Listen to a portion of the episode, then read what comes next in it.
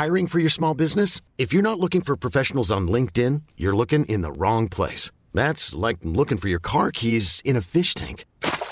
LinkedIn helps you hire professionals you can't find anywhere else, even those who aren't actively searching for a new job but might be open to the perfect role. In a given month, over 70% of LinkedIn users don't even visit other leading job sites. So start looking in the right place. With LinkedIn, you can hire professionals like a professional. Post your free job on linkedin.com slash achieve today. Werbung. Einfach lieben. Einfach glücklich und zufrieden, bis dass der Tod sie scheidet. Das ist noch immer die Idealvorstellung vieler Paare. Im Alltag aber begegnen Paare oft immer wieder den gleichen Konflikten, hängen sie in immer wiederkehrenden Mustern fest. Die Paartherapeutin Anna Wilitzki zeigt, wie Paare diese Konflikte erkennen und lösen können. Ihr Hörbuch Einfach lieben ist dabei äußerst unterhaltsam und fundiert und zeigt an vielen Beispielen aus Wilitzkis Praxisalltag, wie eine gute Liebesbeziehung gelingen und der Zauber vom Anfang der Beziehung neu belebt werden kann. Das Hörbuch erscheint als Download und im Streaming bei Argon Balance und als Buch im Rowold Verlag. Werbung Ende.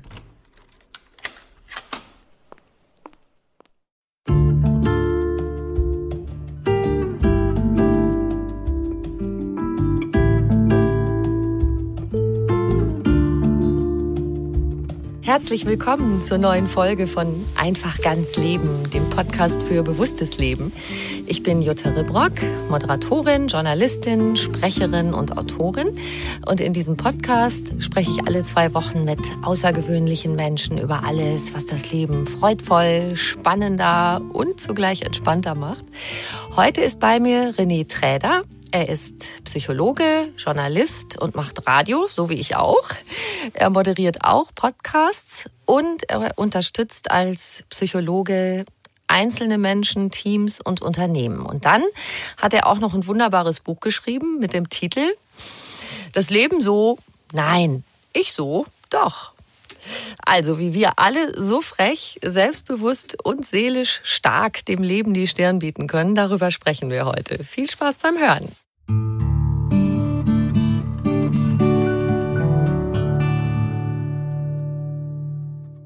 Lieber René Träder, schön, dass du da bist. Liebe Jutta, vielen Dank für die Einladung und vielen Dank auch für die kleine Einleitung. Ich freue mich immer ganz besonders darauf, wie die Moderatorin oder der Moderator den Titel ausspricht. Und du hast da auch so schön die Emotionen reingegeben. Das hat mir sehr, sehr gut gefallen. Genau, jo. dieses Doch und auch wenn dieses Leben noch so hart Nein sagt, dass man dann trotzdem sagt, Doch, aber mir ist es wichtig, es ist mein fucking Leben, könnte man ja auch sagen. Und ich mache das so, wie ich das gerne möchte. Auch wenn Steine irgendwie im Weg liegen. Genau so, ja. Ich mag ja den Buchtitel, weil der so herrlich unwissenschaftlich ist. Das erinnert mich an so Kinderzoff. Nein, doch, nein, mhm. doch. Und weißt du was? Der Buchtitel hat gestern einen Preis gewonnen. Und zwar bei Deutschlandfunk Kultur. Ach. Ähm, für, das ist der Mops des Jahres. Das ist der Preis für den ungewöhnlichsten Buchtitel eines Jahres. Da habe ich mich sehr drüber gefreut gestern. Ja, super cool. du, René, sag mal, wie geht's denn dir? Mir geht's sehr gut. Ich habe mich schon gefreut auf unser auf unseren Call hier und ich habe mir sogar was extra für dich angezogen. Das kannst du jetzt leider gar nicht sehen, Och. weil wir kein Video haben. Aber ich habe mir einen äh, Pulli angezogen, wo Alf vorne drauf ist, ganz groß Alf, der so seinen Daumen nach oben macht. Und Alf ist quasi ja auch so ein Held meiner Kindheit, der eben auch mit seinem Null Problemo einfach eine total coole Person, sag ich mal, ähm, für mich war, der irgendwie auch gezeigt hat, hey, mit Humor kommt man weiter oder auch mal frech sein und ähm, ja, irgendwie ein gutes Leben führen, egal auf welchem Planeten man gerade gelandet ist.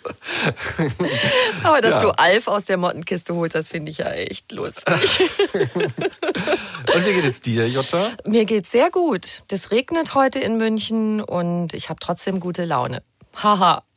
Und das war natürlich gleich die erste Testfrage, ist ja klar, weil ich habe ja in deinem Buch was dazu gefunden, weil du sagst, diese Frage, hey, wie geht's dir, dass die oft nur so eine Floskel ist und dass wir sie mhm. selten tatsächlich ernsthaft beantworten. Meist nur so gut und hier. Ähm, wobei, ich muss ja sagen, ich finde es unendlich wohltuend, wenn jemand einfach mal sagt, gut, Mhm. So ganz uneingeschränkt. Meistens kommt ja sowas wie entweder gut und dir oder ja, ganz gut, aber. Mhm. Und schwupps ist der Fokus auf die negativen Sachen. Irgendwas ist ja immer blöd, ne? Und da sind wir doch gleich beim Thema, welche Haltung nehme ich zum Leben ein, oder? Das beschäftigt dich doch sehr. Ja, das ist ein ganz großes Thema und in diesem Wie geht's dir steckt ja so viel drin. Eine Erweiterung möchte ich gerne noch mitgeben. Manchmal sagt man ja auch, ja, mir geht's gut, obwohl es einem nicht gut ist, weil man denkt, ja, mir müsste es gut gehen oder ich darf jetzt nicht äh, schwach sein, ähm, ich muss funktionieren und ähm, dann gehen ja die Probleme im Grunde genommen los, weil dann ja auch Konflikte ganz schnell an die Tür klopfen, weil wenn andere Menschen nicht wissen, wie es mir geht, dann werden die mich eben normal behandeln und werden auch gar keine Rücksicht nehmen und irgendwann denke ich mir, Mann, warum haben die denn nicht gemerkt, dass es mir nicht gut geht? Und ähm, dann explodiert es. Und ich finde auch, man darf sich selbst auch mal fragen, hey, hallo Jutta oder hallo René, wie geht's mir denn eigentlich? Und da auch ganz ehrlich zu sein und morgens aufzustehen und auch zu sagen, hm, heute bin ich irgendwie traurig oder mich beschäftigt etwas oder ich habe Angst vor etwas oder vielleicht bin ich auch wiederkehrend mit einem bestimmten Thema oder mit einem bestimmten Konflikt irgendwie in Kontakt und da auch zu sagen, puh, da komme ich jetzt irgendwie gar nicht weiter. Also auch sich selbst einzugestehen, dass es einem nicht gut geht.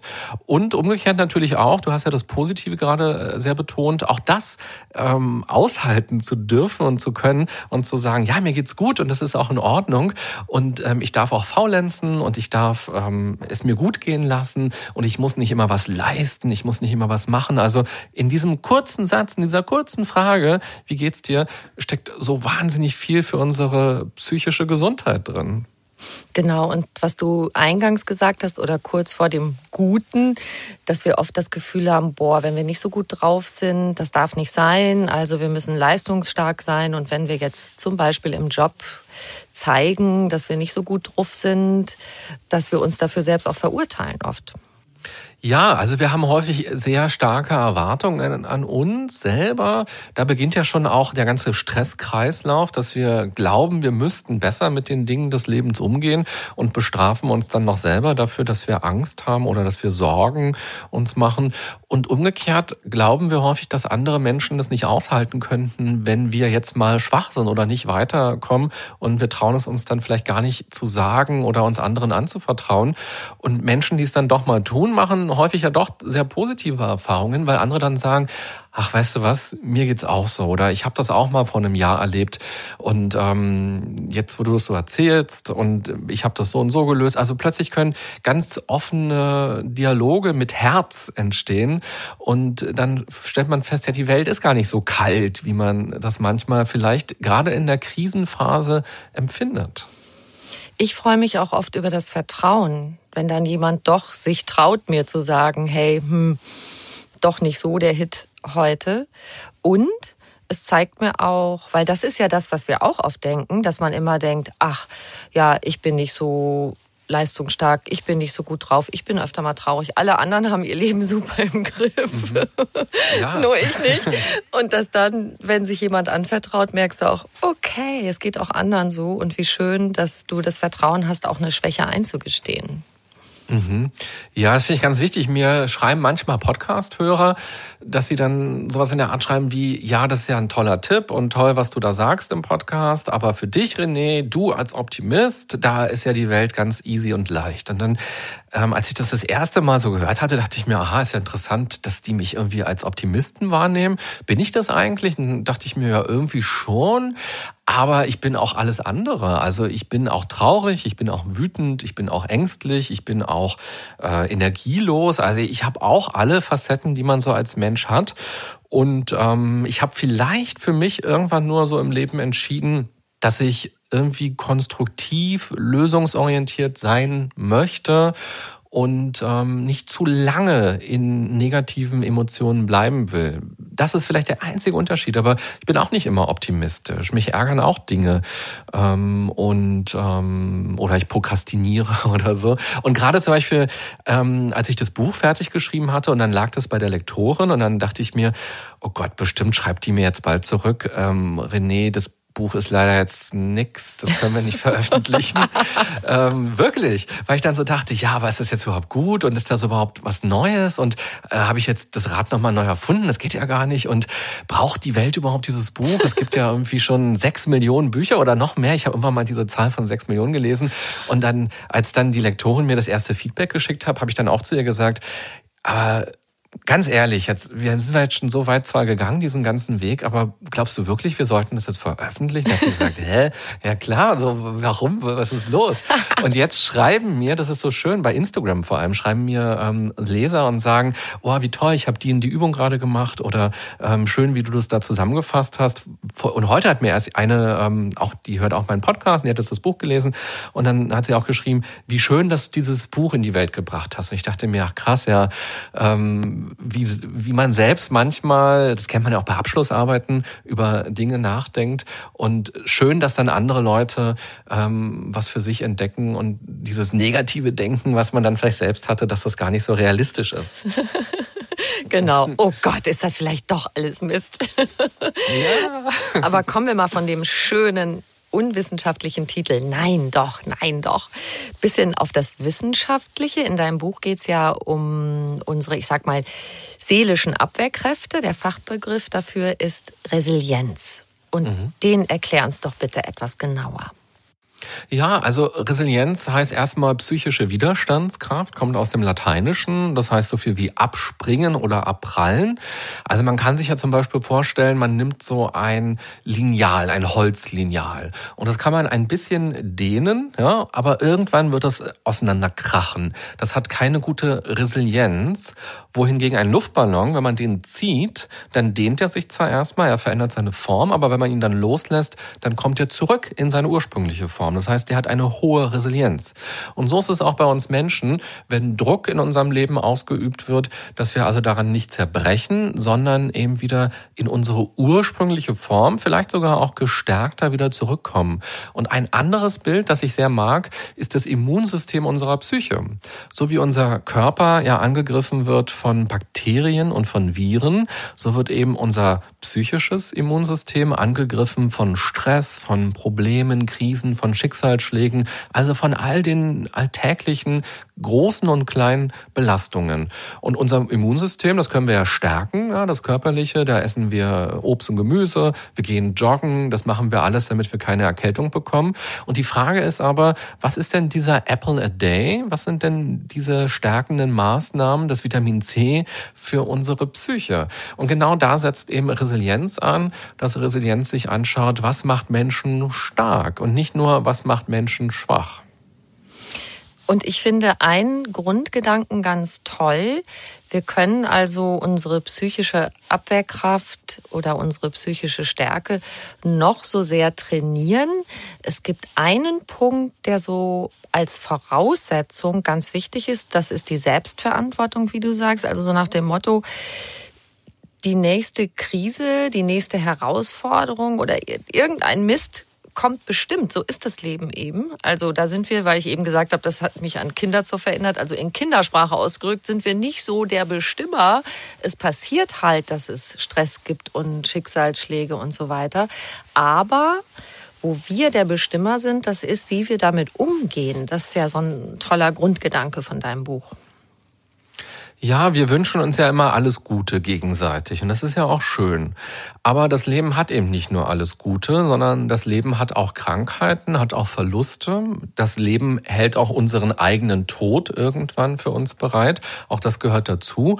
Und das alles gilt es in irgendeiner Weise zu akzeptieren, ins Leben mit einzubeziehen und trotz der negativen Dinge ein gutes Leben führen zu können. Und ich finde auch die, ja, die Aufgabe im Leben ist es nicht, Probleme zu vermeiden, sondern mit Problemen gut umgehen zu können. Weil das können wir nicht vermeiden. Wir haben das nicht hundertprozentig in der Hand. Allein wenn wir an sowas wie einen Verkehrsunfall oder auch an eine Krankheit denken, da kann man noch so viel Vitamine essen. Am Ende ähm, kommt vielleicht doch eine Krankheit. Oder man kann auch noch so vorsichtig selber im Straßenverkehr sein. Trotzdem kann man ähm, getroffen werden von einem anderen Autofahrer, Fahrradfahrer, was auch immer. Ähm, das heißt, was wir eigentlich uns wünschen müssten, ist nicht alles Gute, sondern im Grunde genommen ähm, Stärke, Kraft oder eben Krisenkompetenz. Das klingt nicht so sexy, wenn ich sage, hey, ich wünsche dir Krisenkompetenz heute. Aber eigentlich ist es das, was wir brauchen. Und das ja eigentlich auch schon, ähm, ist jetzt ein großer Bogen, aber eigentlich auch schon in, in die Kinder also ins Kindesalter hinein, dass man also auch Kindern beibringt, hey, es ist völlig normal, ähm, dass Dinge nicht klappen, dass Dinge schiefgehen, dass äh, du vielleicht auch mal zu einer Geburtstagsparty nicht eingeladen wurdest. Und die Frage ist eigentlich nur, wie gehen wir mit diesen Dingen um? Und wenn man noch einmal auf dieses Immunsystem guckt, ist es ja so, das ist ja lernfähig, also auch das Körperliche. Wenn ich irgendwie eine Erkältung hatte, wenn ich andere Krankheiten hatte, dann gehe ich ja gestärkt daraus am Ende hervor, weil mein Körper gelernt hat, damit umzugehen. Und so ist es auch bei unserem psychischen Immunsystem. Wenn wir also uns den Krisen stellen und äh, Strategien entwickeln, also wirklich eine Kompetenz entwickeln, wie gehe ich denn damit um, was sind meine Tools, dann stärkt mich das natürlich für die nächste Krise und für die übernächste Krise. Von daher kann man auch sagen, Kraft entsteht häufig ja auch aus Krisen heraus. Und wir müssen nicht nur behütet sein und jeden Tag Sonnenschein haben, sondern wir dürfen auch in diesen Krisen eine Chance zur persönlichen Weiterentwicklung sehen. Das ist die Botschaft, die ich ganz gerne auch mit diesem Buch rüberbringen will. Ja, und da hast du ja in deinem Buch acht Resilienzbausteine aufgeführt. Lass uns da doch mal was von angucken. Wir können dir jetzt natürlich nicht alle acht äh, im Detail durchgehen. Einen habe ich eben schon angesprochen, den, so wie ich dich verstehe, den du auch als ganz zentralen Schlüssel siehst für Resilienz, nämlich diese Selbstverantwortung, um nicht mhm. in die Opferrolle zu kommen. Erzähl das doch mal ein bisschen genauer, wie du das meinst.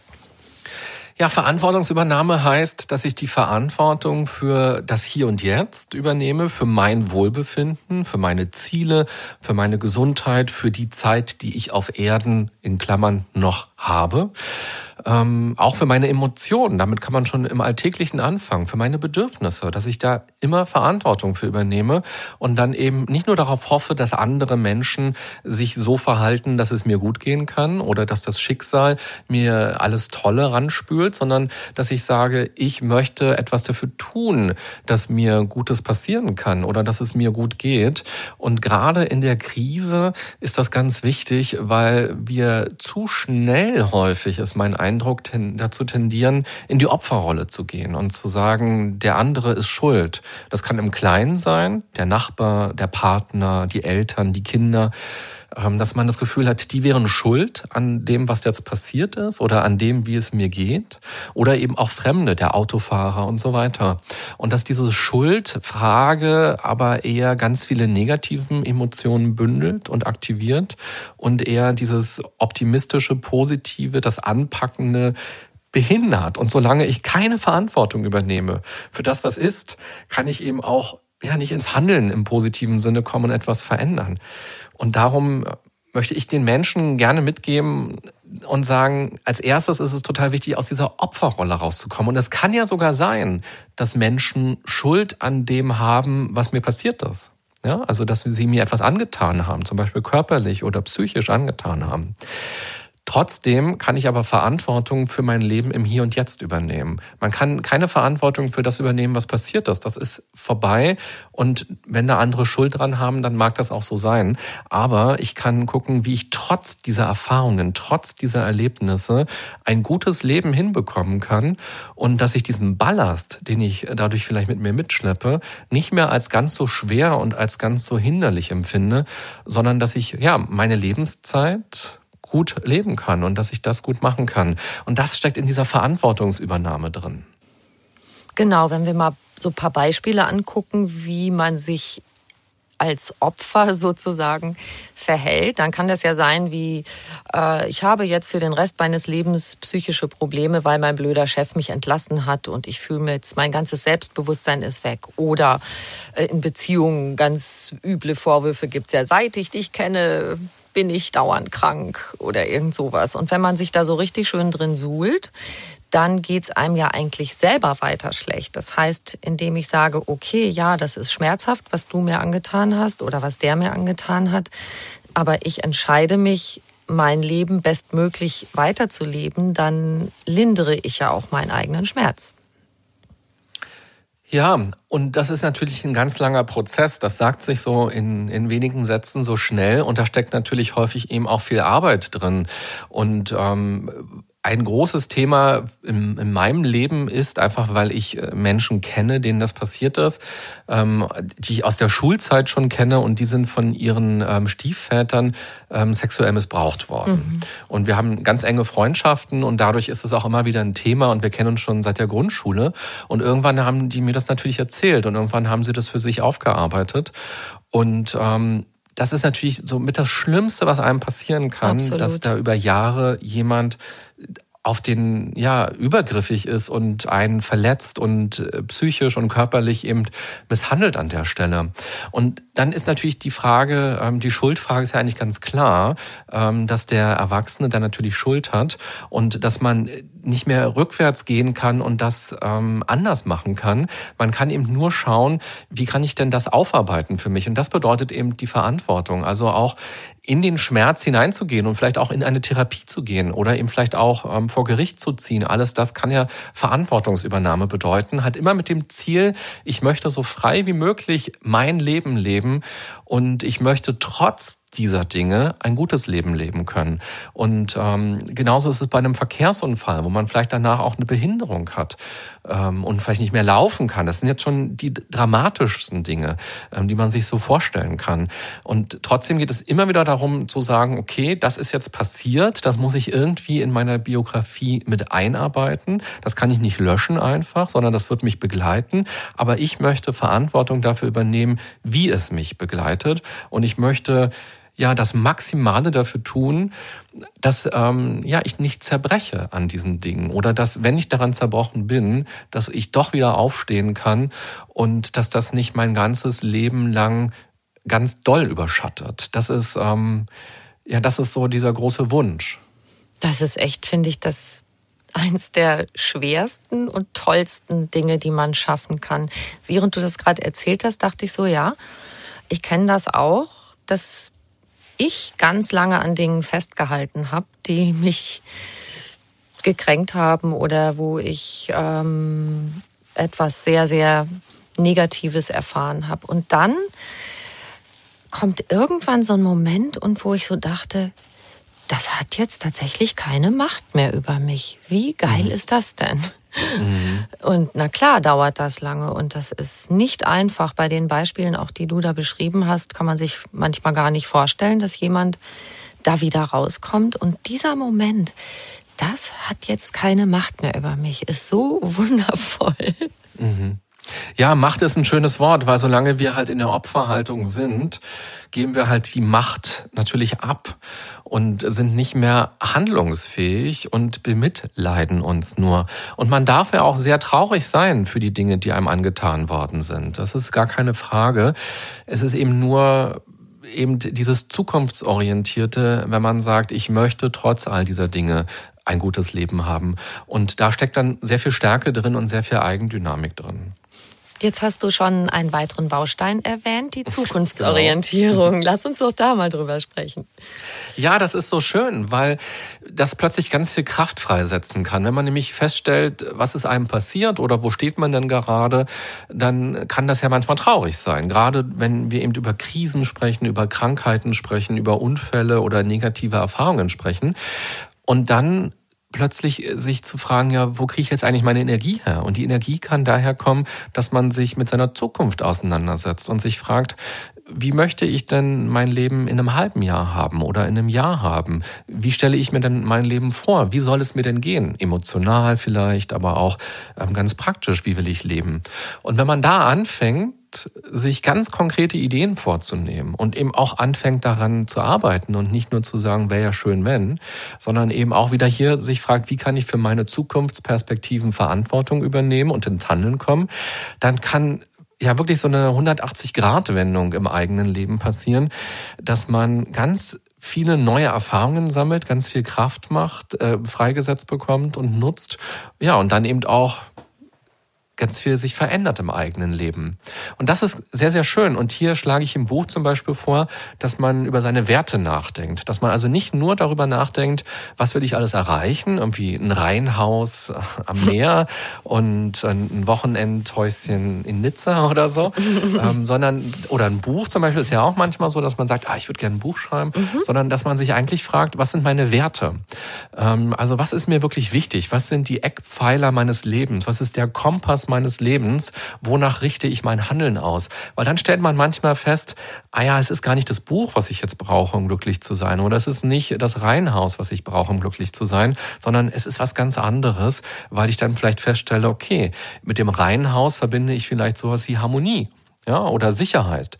Und wenn ich das für mich kapiert habe, dann kann ich viel besser auch an meiner Zukunft arbeiten, weil ich dann merke, ja, okay, dieses Reihenhaus wird mir am Ende gar nicht diese Harmonie oder ähm, diese Sicherheit geben, die ich mir eigentlich wünsche, über, ja, die mir so wichtig ist im Leben, sondern Harmonie kann ich vielleicht im Alltäglichen, ähm, im, im kleinen Umfeld, im kleinen Kreis, in der Nachbarschaft, in der Familie, im Freundeskreis, auf Arbeit schon jetzt leben. Und ich muss nicht erst darauf warten, dass ich in 10, 20 Jahren dieses Haus habe.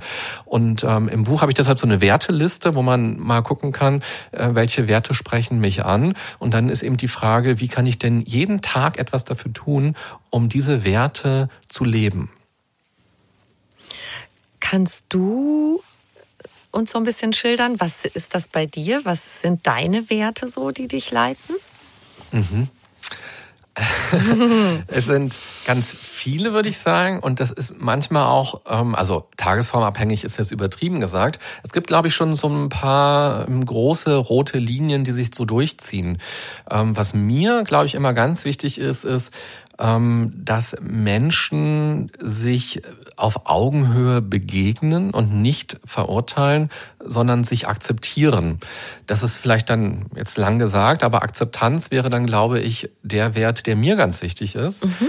Selbstakzeptanz, also dass ich in den Spiegel gucke oder eben einfach auch ähm, auf mein Leben schaue und mich selbst akzeptiere, so wie ich bin und eben auch auf andere mit einer Offenheit, mit einer Neugierde zugehe und auch die akzeptiere und die nicht verurteile oder abstemple. Ähm, das finde ich zum Beispiel einen ganz, ganz wichtigen Wert. Und bei mir ist dann, glaube ich, so ein Gefühl von oder so eine Haltung der Offenheit entstanden im Leben, dass ich also auch viele Fragen stelle. Ähm, jetzt stellst du ganz viele Fragen, da kann ich da gerade nicht so viele Fragen stellen, aber normalerweise, ähm, ob ich nun Freunde treffe oder auch im beruflichen Kontext, ich liebe es einfach Fragen zu stellen und andere Menschen und ihre Meinungen zu verstehen. Das finde ich einen ganz wichtigen Wert. Auch übrigens gerade in der jetzigen Zeit, wo ja wahnsinnig viel über Corona diskutiert wird mhm. und wo ich so ein bisschen dieses Gefühl habe, dass der Ton wahnsinnig rau ist und dass es, ob es, ja, als ob es zwei Lager nur gäbe, das eine und das andere. Und ähm, wer nicht zu dem einen gehört, ist falsch und wer nicht zum anderen gehört, ist irgendwie falsch. Und dass dieses Zuhören so ein bisschen fehlt, diese Offenheit. Was glaubst du denn, äh, was ist denn deine Theorie oder ähm, was, was ist denn deine Meinung oder was hast du denn gelesen, was ist deine Quelle und so. Also ich, ich finde als Gesellschaft das auch ganz wichtig. Man kann ja auch fragen, ist eine Gesellschaft resilient. Also ist eine Gesellschaft stark und kann gegen Widrigkeiten von außen, in dem Fall ist es ein Virus, ähm, gemeinsam gut agieren und Lösungen schaffen. Und da habe ich gerade den Eindruck, dass wir als Gesellschaft dann noch viel lernen dürfen über Resilienz und ähm, über Gemeinsamkeit vor allem. Was kann uns da gerade helfen, gerade angesichts der Corona-Pandemie? Na, ich glaube, dass uns hier eben auch helfen würde, wenn wir uns anfangen würden zuzuhören mehr und nicht ähm, vorverurteilen würden und nicht zu schnell mit irgendwelchen Schlagwörtern kommen, Verschwörungstheoretiker oder Demokratiefeind oder so, sondern erstmal hören, was hat denn die Person zu sagen? Und was gerade so ein bisschen passiert ist, dass ja alle, die irgendwie ein bisschen kritischer mal was nachfragen und sagen, ja, sind denn die Maßnahmen überhaupt noch gut und sind die sinnvoll und was haben die eigentlich gebracht, dass die gleich alle in so eine sehr moralische Ecke gestellt werden, wo dann gesagt wird, was, warum fragst du sowas, willst du alte Omas töten? Ähm, das wird ja sehr äh, moralisch gerade geführt, diese Debatte, obwohl es ja ganz wichtig ist, eben auch die Experten immer wieder zu befragen, auch die Politiker zu befragen und zu sagen, die Maßnahmen, ähm, die wir jetzt haben, erzählt doch mal, was ist die Wirkung davon? Waren die jetzt gut? Haben die noch nicht geholfen?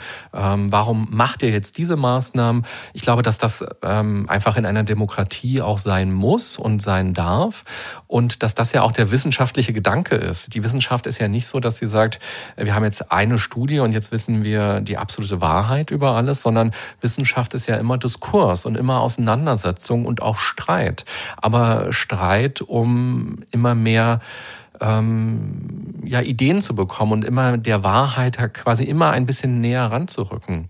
Und ich glaube, das würde uns als Gesellschaft gerade sehr gut tun, wenn wir gegenseitig uns alle zuhören und ähm, nicht zu sehr verharren auf das, was wir glauben, weil im Grunde genommen, wir sind ja alle keine Virologen. Oder alle nicht, aber die allermeisten von uns sind keine Virologen. Ähm, und wir alle sind ganz neu konfrontiert mit diesem Virus. Und dass da so harte Meinungen aufeinander prallen, das wundert mich dann eher und macht mir eben aus psychologischer Sicht auch ein bisschen Sorge, weil eine Gesellschaft funktioniert natürlich sehr viel besser, wenn es einen Zusammenhalt gibt und wenn man irgendwie das Gefühl hat, wir wollen gemeinsam etwas, ähm, statt so Feindschaften aufzubauen. Das ist dann eher kontraproduktiv. Ich finde, dass diese ganze Corona-Geschichte auch weil du das gerade gesagt hast, die Wissenschaft ist auch Diskurs und da ist nicht eine Studie und dann stimmt es so. Eigentlich können wir jetzt live beobachten, dass es nicht immer gleich äh, Gewissheiten über alles gibt. Wir sind das ja eigentlich so gewohnt. Wir haben so viele wissenschaftliche Erkenntnisse schon, dass wir immer das Gefühl haben, aber das ist doch alles schon klar und die Experten wissen Bescheid und dann muss man doch gleich die und die Lösung finden. Und wir sind ja jetzt eigentlich so wie noch nie, außer natürlich Kriegsgenerationen und so weiter, aber jetzt eben in den vergangenen Jahrzehnten, so wie noch nie, konfrontiert mit etwas, was durchsetzt ist von ganz großer Ungewissheit, Unsicherheit, nicht wissen, was kommt. Und da resilient zu sein, da, wie, wie können wir damit umgehen? Das finde ich gerade eine super spannende Frage. Ja, also tatsächlich in dem Buch schreibe ich auch etwas über Corona, aber nur ganz am Rande, weil es ist kein Corona-Buch und es war eigentlich auch schon fertig, ähm, bevor Corona so richtig krass wurde. Und dann habe ich aber gedacht, nee, komm mal, jetzt, jetzt ist Corona da, jetzt muss ich auf jeden Fall noch was in dieses Buch schreiben, weil Corona ist eigentlich ein globaler Schicksalsschlag. In dem Buch unterteile ich die Belastungen unseres Lebens in drei Kategorien. Das erste ist Stress. Stress ist dieses volle Postfach, was ich bearbeiten muss. Stress ist der Bus, den ich verpasst habe. Das ist alles Stress. Dann gibt es Krisen und Probleme. Das sind Dinge, die beschäftigen uns häufig ein bisschen länger. Die gehen nicht so schnell wieder weg. Aber da gibt es meistens auch eine Lösung dafür. Und dann gibt es Schicksalsschläge. Und Schicksalsschläge platzen immer völlig unerwartet in unser Leben hinein. Mhm. Das ist der Tod von jemandem. Das ist eine ähm, Diagnose einer Krankheit, das ist ein Verkehrsunfall, das ist eine Kündigung vielleicht. Das alles können Schicksalsschläge sein. Und so ist es jetzt auch bei Corona. Wir alle sind plötzlich von heute auf morgen damit konfrontiert worden. Und für Schicksalsschläge gibt es eben nicht die eine richtige Lösung. Häufig gibt es auch gar keine Lösung, sondern häufig bedeutet ein Schicksalsschlag, dass ich eben damit leben lernen muss und ähm, ja schauen muss, wie kann ich das in meinem Leben integrieren und äh, trotz allem irgendwie ein gutes Leben führen. Das mhm. ist die Herausforderung, die mit Schicksalsschlägen verbunden ist. Und wir alle auf der ganzen Welt erleben gerade diesen Schicksalsschlag.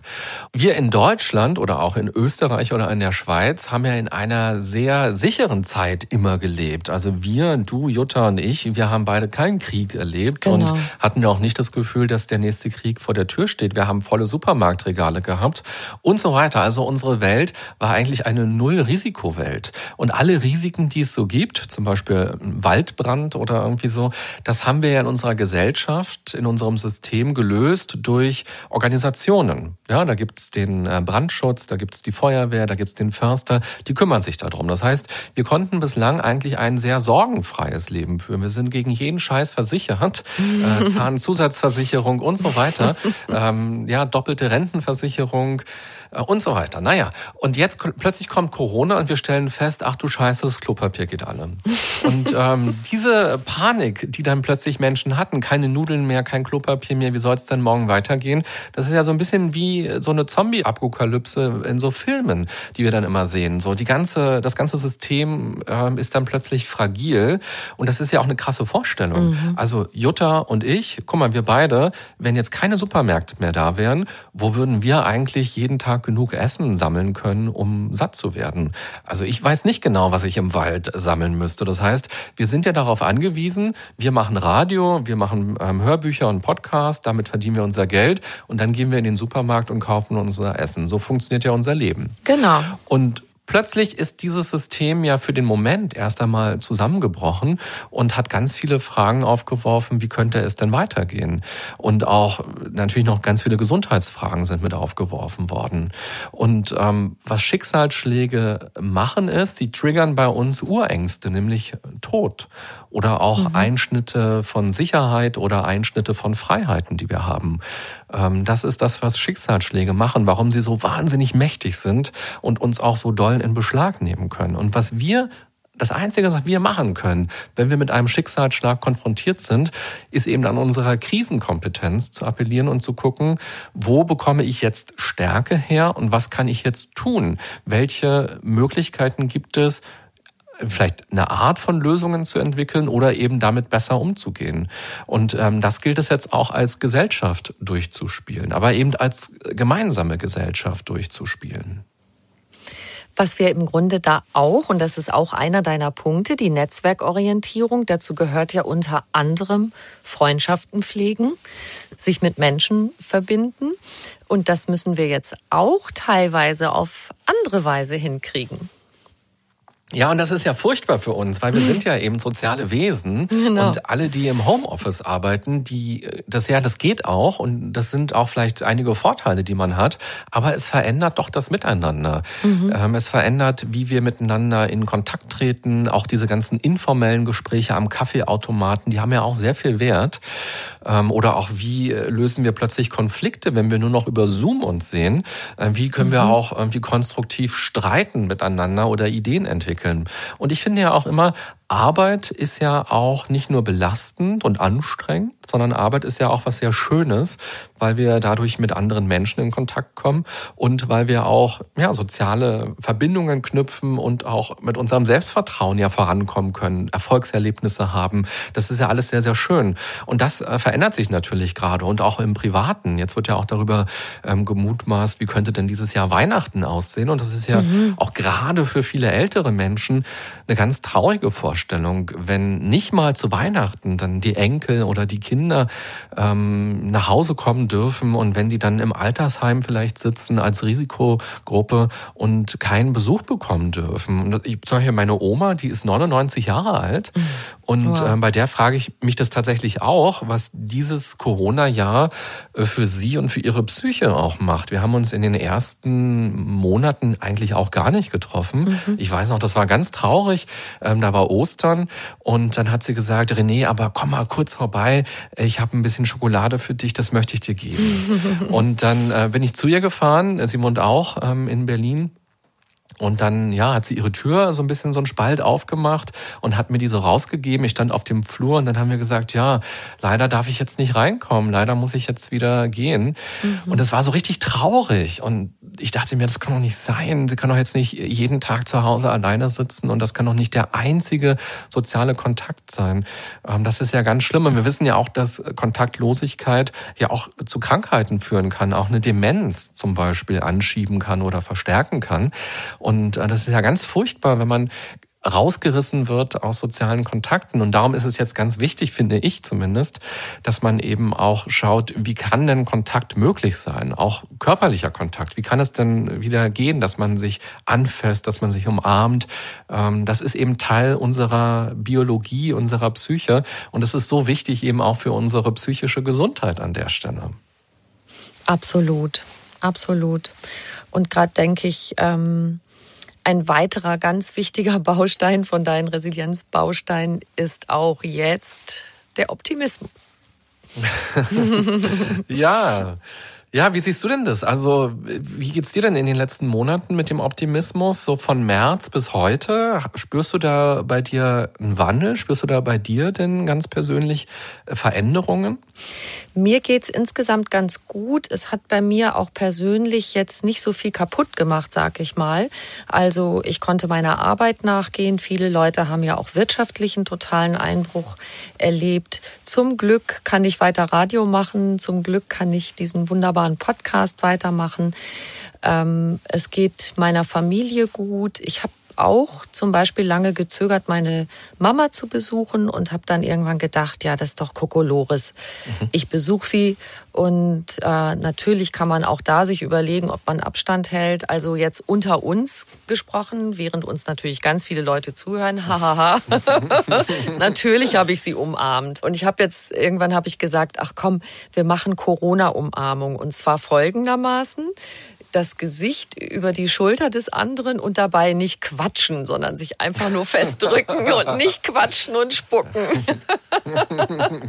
und dann dachte ich, okay, das darf ich. Mhm. Ähm, das hat mich jetzt deshalb, es hat mich jetzt alles nicht so mega runtergezogen, weil ich jetzt persönlich nicht ganz so schlimme Folgen hatte. Aber zum Beispiel meine, meine Tochter, die so mitten im Studium steckt, die hat jetzt neulich gesagt, ich habe gar keine Lust mehr, was von den Veranstaltungen auszusuchen. Irgendwie, mhm.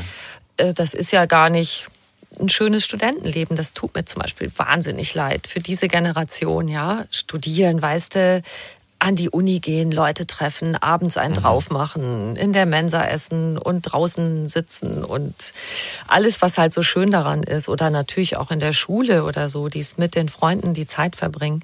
Da finde ich, da habe ich es echt richtig gut. Da haben mhm. das andere finde ich schwerer jetzt in der Zeit, ja. Mhm. Mhm. Ja.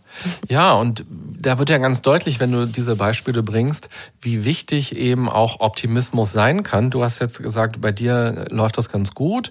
Du hast Glück gehabt. Andere Menschen ähm, sind jetzt in ganz anderen Situationen. Es gibt ja auch ganz furchtbare ähm, finanzielle Verluste ja. und berufliche Verluste, die durch diese Krise ähm, da sind. Und dass dieser Optimismus was ganz Wichtiges ist, wenn wir uns in einer Krise befinden oder in einem Schicksalsschlag äh, sind und mit sowas konfrontiert sind, weil Optimismus gibt halt Kraft. Und wir wissen aus der Forschung, wenn man nicht optimistisch ist, dann denkt man halt natürlich negativer und dann ist es ja umso schwerer, überhaupt auch in eine Aktivität zu kommen und in eine Handlung zu kommen und diesen Mut vielleicht auch zu entwickeln und zu sagen, ich probiere jetzt mal was Neues, ich probiere mal was anderes und ich gebe dem Schicksal, dem Leben nochmal eine andere Chance, eine andere Wendung und ich versuche einfach mal etwas zu verändern, weil wenn dieser Optimismus fehlt, dann ist dieser Rückzug einfach sehr schnell da. Mhm. Und Optimismus ist halt eine, eine, ja, eine ganz tolle Superkraft eigentlich im Grunde genommen, die man wunderbar auch trainieren kann. Manchmal gibt es ja Menschen, die sagen, naja, ich bin kein Optimist, sondern ähm, ich will lieber Realist sein. Aber dieses Realist sein, das geht eigentlich gar nicht, weil immer wenn wir in die Welt gucken, dann sehen wir die Welt durch unseren ganz persönlichen Filter und niemand von uns sieht die Welt so, wie sie wirklich ist. Nur dieser Filter ist so, ja, so dünn, wie so ein Schleier, wir nehmen den gar nicht mehr wahr. Du kennst es vielleicht auch, wenn du eine Sonnenbrille aufhast, man gewöhnt sich irgendwann an diese Sonnenbrille mhm. und wenn man die dann abmacht, äh, dann sieht die Welt ganz anders aus und man stellt dann erst fest, ach Mensch, ich hatte ja eine Brille die ganze Zeit auf. Und so ist es auch bei diesem Filter und ob wir nun negativ denken oder positiv denken, es ist immer ein Filter und wir werden am Ende immer recht behalten. Also wenn ich negativ denke und sage, das wird alles den Bach runtergehen und es ist alles ganz furchtbar, dann werde ich mich natürlich ganz anders verhalten, als wenn ich sage, hey, ich glaube, dass auch in dieser Krise eine Chance steckt und ich glaube, dass ich etwas verändern kann und ich glaube, ähm, dass ich trotz dieser Situation irgendwie ein schönes Weihnachten kreieren kann, ähm, dann wird das wahrscheinlich auch eher klappen. Und von daher ist das die Einladung, doch ein bisschen positiver ähm, jeden Tag zu denken und sich so klappt es nämlich, einfach auf die guten Dinge zu konzentrieren, die sowieso schon da sind. Also auf, auch das zu würdigen einfach. Du hast vorhin gesagt, es regnet bei dir und vielleicht dann aber auch da was Schönes drin zu entdecken und dieses Geräusch vielleicht, wie der Regen ähm, runterplattert auf Blätter oder aufs Dach und dann vielleicht für den Moment da zu sitzen und zu sagen, ach, irgendwie ist das auch ein schönes Geräusch gerade oder eine schöne Herbststimmung und ich genieße das mal und nutze diesen Moment, um bei mir diesen ollen Schrank in eine Ecke aufzuräumen oder so. so geht eigentlich ja schon dieses optimistische Denken los. Ja, genau. Du, und äh, ich freue mich dann immer für die Natur, weil ja auch so eine große Trockenheit jetzt in den vergangenen Jahren mhm. zugenommen hat. Und wir sagen dann hier in Bayern, die Natur braucht's. genau. Und wann bist du das letzte Mal auch mal so schön durch den Regen gelaufen und hast dich auch ein bisschen nass regnen lassen? Eigentlich macht das ja auch mega Spaß. In jedem Liebesfilm siehst du so Szenen, ja. wie die glücklich so ha, ha, ha, durch den Regen laufen und wir kriegen Und dann gucken wir ganz gerührt auf diese schöne Szene, aber im wirklichen Leben finden wir es dann blöd. Mhm, genau. Dabei muss ich auch dran denken, weil wir gerade so kichern. Äh, eins deiner ähm, Super-Tools gibt dir und der Welt ein Lächeln. Ah, ja. Ich meine, wir haben ja unseren Mund immer dabei und wir können uns ja entscheiden, ob wir die Mundwinkel nach unten fallen lassen oder ob wir sie einfach mal nach oben packen. Und ähm, wir können dazu ja noch in den Spiegel vielleicht gucken und uns mal lächelnd anschauen und das für ein paar Sekunden einfach nur machen jeden Tag. Also ich mache das jetzt auch nicht jeden Tag, aber ähm, manchmal, wenn es mir auch nicht so gut geht oder wenn ich irgendwie traurig bin oder vielleicht auch vor einem wichtigen Termin, wenn ich einen Vortrag oder so halte, um auch in eine positive, optimistische Stimmung zu kommen, ja, dann lächle ich ganz bewusst. Und was das einfach verändern kann, das ist der Hammer. Es gibt eine ganz tolle Studie aus der Psychologie. Da sollten sich Leute Cartoons angucken, also so kleine Comic-Strips mhm. und sollten sagen, wie witzig sie die finden, wie humorvoll finden sie die. Und der Unterschied war, es gab eine Gruppe von Leuten, die haben einen Stift dabei mit den Zähnen im Mund festgehalten, haben also auf diesen Stift so raufgebissen und haben sich dabei die Cartoons angeguckt. Und die anderen Leute in der anderen Gruppe, die mussten den Stift mit den Lippen festhalten. Mhm. Und alle, die jetzt gerade zuhören, können es ja mal nachmachen, wie man dabei den Mund, was man da für eine Mundstellung hat. Und wenn man nämlich mit den Zähnen das äh, festhält, ich mache das jetzt gerade mal, dann hat man sehr, genau, dann hat man eine sehr verbissene Haltung. Und ähm, wenn man mit den äh, also man, genau, man hält so fest, aber man hat diese Mundwinkel nach oben, ja, ja. Und wenn man mit den Lippen das festhält, dann hat man diese verkniffene Haltung, ja. Und der Unterschied war tatsächlich die Leute, die das mit den Zähnen festgehalten haben und dadurch so eine Lächelhaltung hatten, fanden diese Cartoons witziger. Und einfach deshalb, weil unser Gehirn halt diese Rückmeldung vom Mund bekommt, aha, der lächelt ja, der Mund, dann muss es ja dem Typen gut gehen. Dann muss es ja witzig sein. Und so können wir also äh, ähm, das nennt sich Biofeedback auch. Also so können wir einfach eben auch diesen, ähm, diesen Kreislauf unserer Emotionen auch selbst ein bisschen steuern und ein bisschen in der Hand haben. Da können wir unser Gehirn überlisten. Ne? Das denkt dann tatsächlich, Achtung, Achtung, und schüttet diese Botenstoffe aus. Mhm. Ich finde es echt total verrückt, gerade weil man ja auch oft sagt, boah, mir ist überhaupt nicht zum Lachen zumute. Ja. Und wenn du es dann machst, dann hat das diese Wirkung in deinem Körper, dass der das, ne, dass der diese, diese Stoffe ausschüttet und du fühlst dich wirklich genau. besser. Verrückt. Und das gleiche passiert auch, wenn man sogenannte Powerposen einnimmt, also zum Beispiel die Arme so verschränkt vor der Brust und sich gerade hinstellt oder die Hände so wie Wonder Woman, vielleicht kennst du Wonder Woman noch, mhm. ähm, die hat so die Fäuste in die Hüften gestemmt und mhm. hat sich so die Brust raus, genau, so hingestellt. Und wenn Menschen das machen für ein paar Sekunden, treffen sie danach mutigere Entscheidungen, weil sie ein bisschen selbstsicherer sind. Großartig. Und auch das kann man zum Beispiel machen, auch wenn man an an so einem Tag aufsteht und denkt, oh, heute ist alles oll oder auch von einer Gehaltsverhandlung würde ich das vielleicht auch mal probieren und mal gucken, ja, was man da für Kohle noch rausschlagen kann. Dann. Das ist eine super Idee. Ich habe das gerade gemacht und dachte so, also mein Impuls war zu sagen, haha, Mhm, ja, genau. Genau. Jetzt komme ich. Hoppla, jetzt komme ich. Ich habe was zu sagen. Das sind die, genau. Und wir können also ein bisschen Einfluss nehmen auf unsere Stimmung, wie es uns geht. Und wir können, das ist immer so das, was ich gerne in die Welt rufen will, sei der Gestalter deines Lebens. Ja. Und ähm, du darfst auch traurig sein. Das ist alles in Ordnung. Und du darfst auch ähm, Dinge doof finden. Alles in Ordnung. Aber du darfst auch gucken, dass du das Leben beim Schopfe packst und äh, guckst, wie du das Beste draus machen kannst. Und dabei geht's nicht darum, nicht so Chaka-mäßig, werde Millionär und äh, hab eine Villa sonst wo, sondern lebe dein Leben, was du mhm. gerne leben willst. So, was ist dein bestes Leben? Das ist die Frage. Gab es bei dir eigentlich so eine Art Schlüsselmoment? Du hast auch das so geschildert, du hast dich irgendwann entschieden, mhm. diese Haltung dem Leben gegenüber einzunehmen.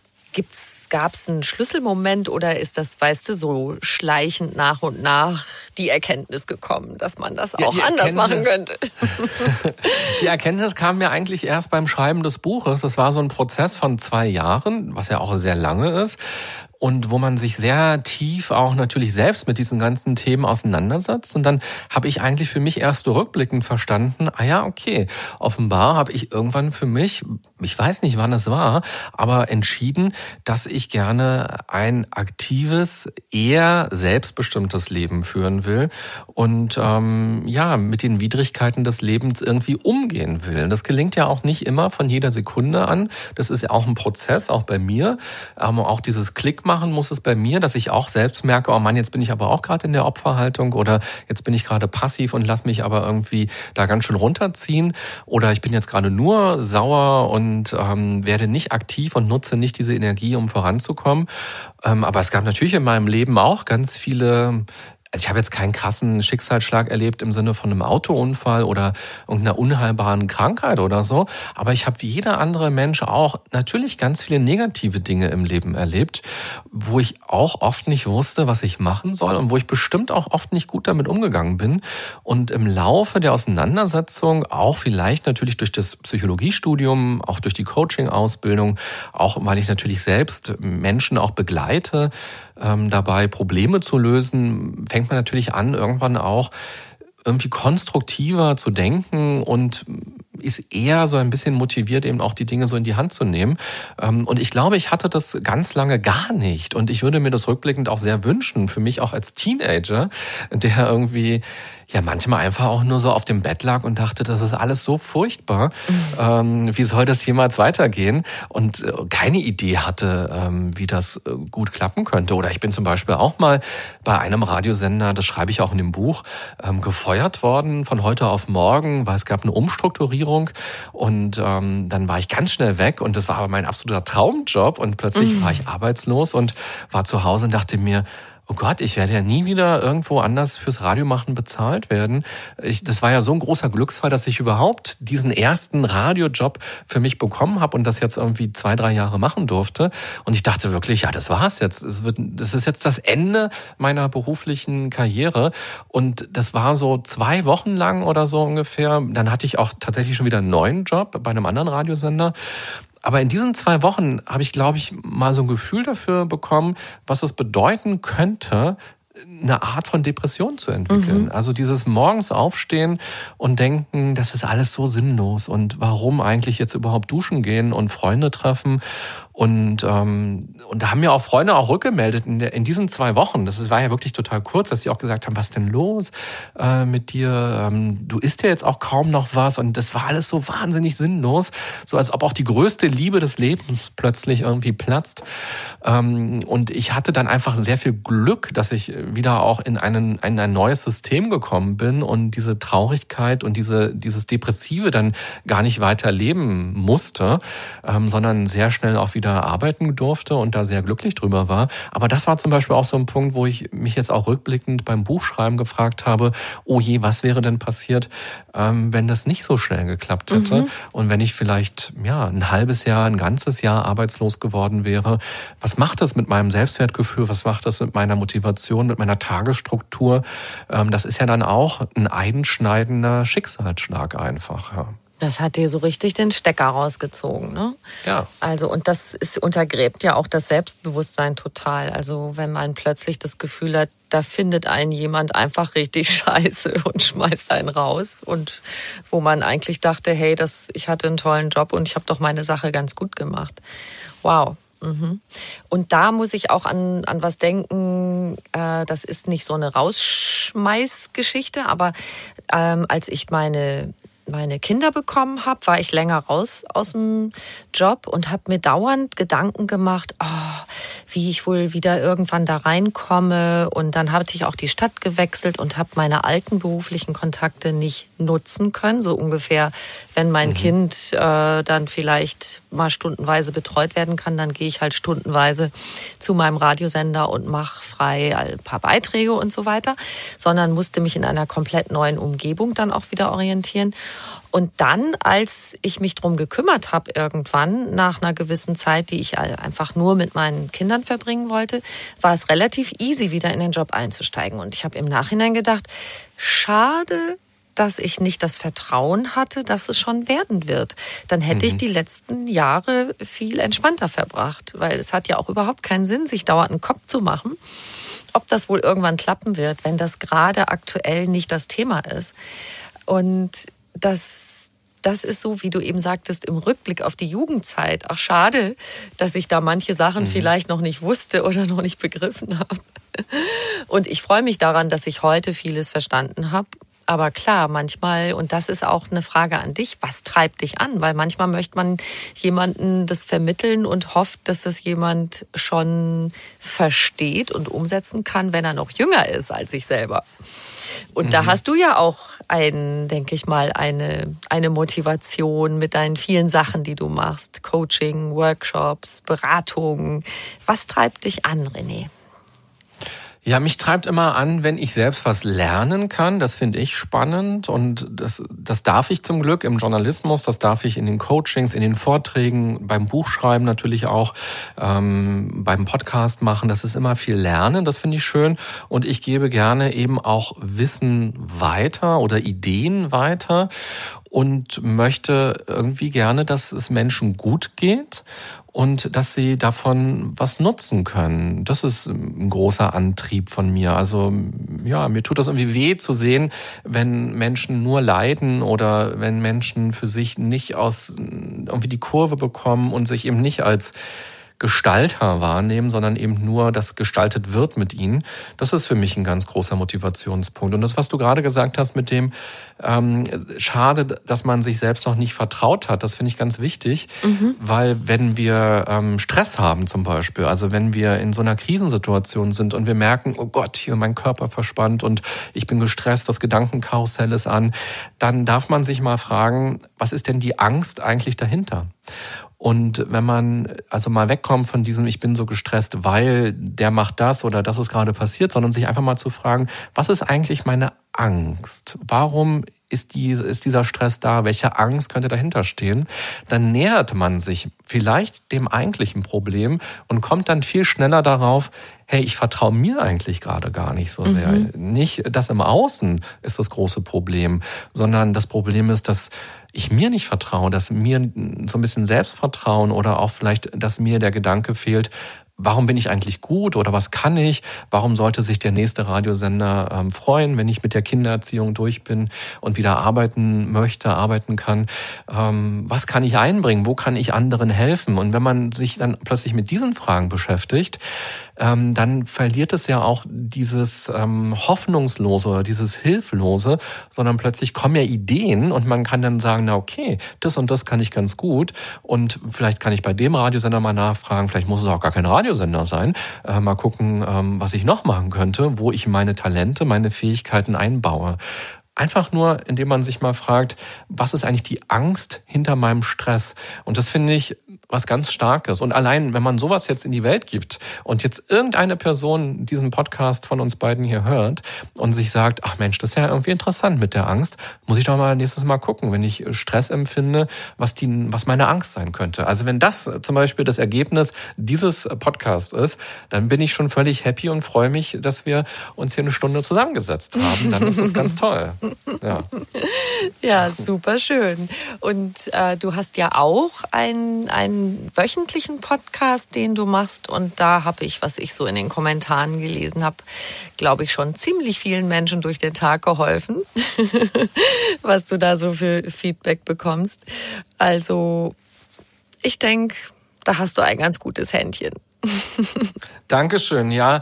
Und tatsächlich, das, ähm, also wir, wir haben ja sehr ähnliche Jobs. Du beim Radio, ich auch. Beide machen wir Podcast. Und Radio ist ja so, da kriegt man nicht wahnsinnig viel Feedback von den Hörern. Mhm. So ist es zumindest mein Erleben. Manchmal, ich habe auch eine Talksendung moderiert im Radio, da hat man dann schon ein bisschen mehr Interaktion mit den Hörerinnen und Hörern.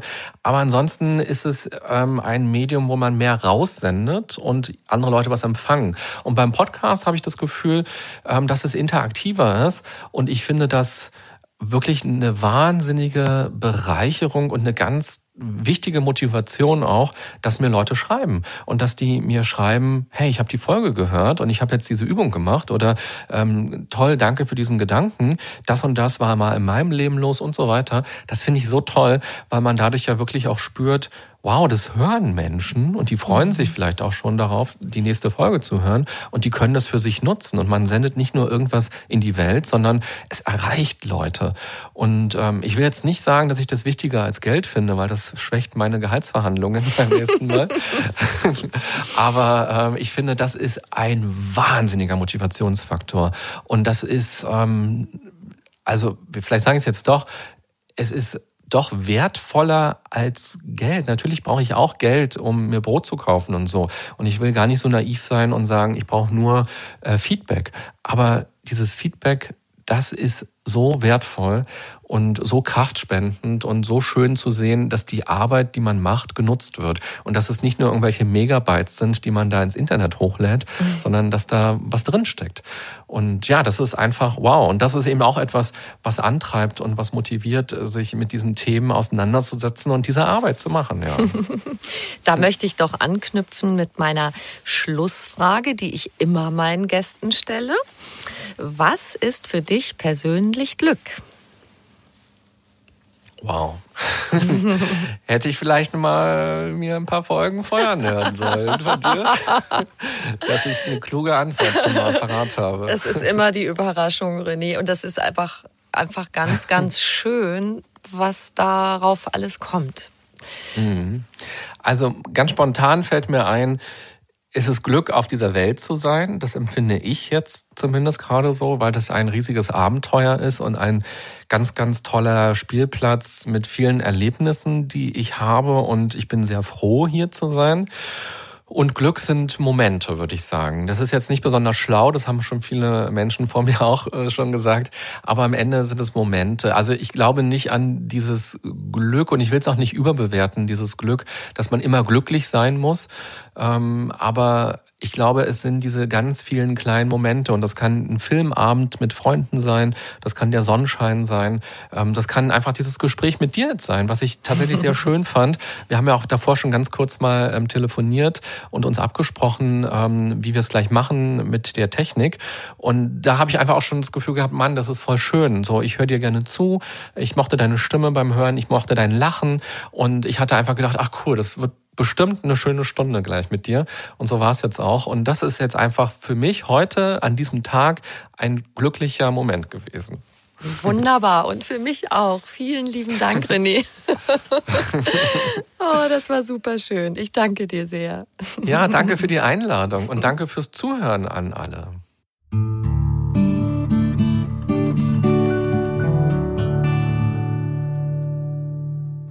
Wenn dir dieser Podcast Freude bereitet hat, dann freuen wir uns sehr, sehr, wenn du uns eine kleine Bewertung schreibst und auf die fünf Sternchen klickst. Vielen lieben Dank dafür. Und wenn du mehr über René Träder erfahren möchtest, schau gern in die Show Notes zu dieser Folge. Da gibt's einen Link zu seinem Buch. Das gibt's ja auch als Hörbuch. Da kannst du auch reinhören und schauen. Und natürlich noch zu allem Möglichen, was der René sonst noch so treibt. Und viele weitere Infos über das, worüber wir heute gesprochen haben. Ich freue mich, wenn du wieder reinhörst. Bis dahin, hab eine gute Zeit.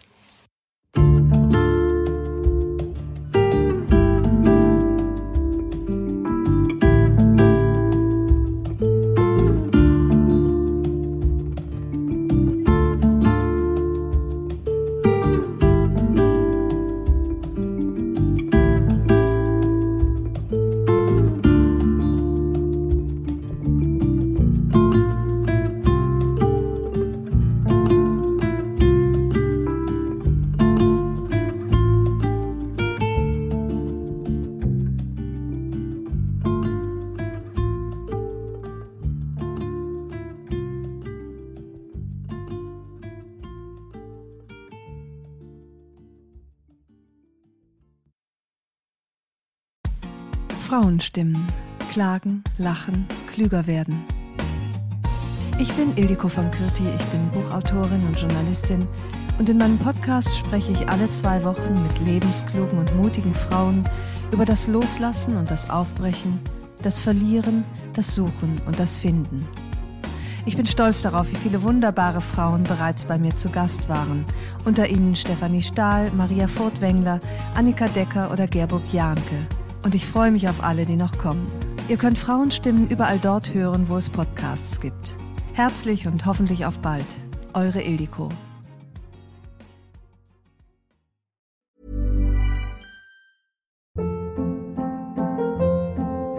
Hold up. What was that? Boring. No flavor. That was as bad as those leftovers you ate all week. Kiki Palmer here, and it's time to say hello to something fresh and guilt-free. Hello Fresh. Jazz up dinner with pecan-crusted chicken or garlic butter shrimp scampi. Now that's music to my mouth. Hello Fresh. Let's get this dinner party started. Discover all the delicious possibilities at hellofresh.com.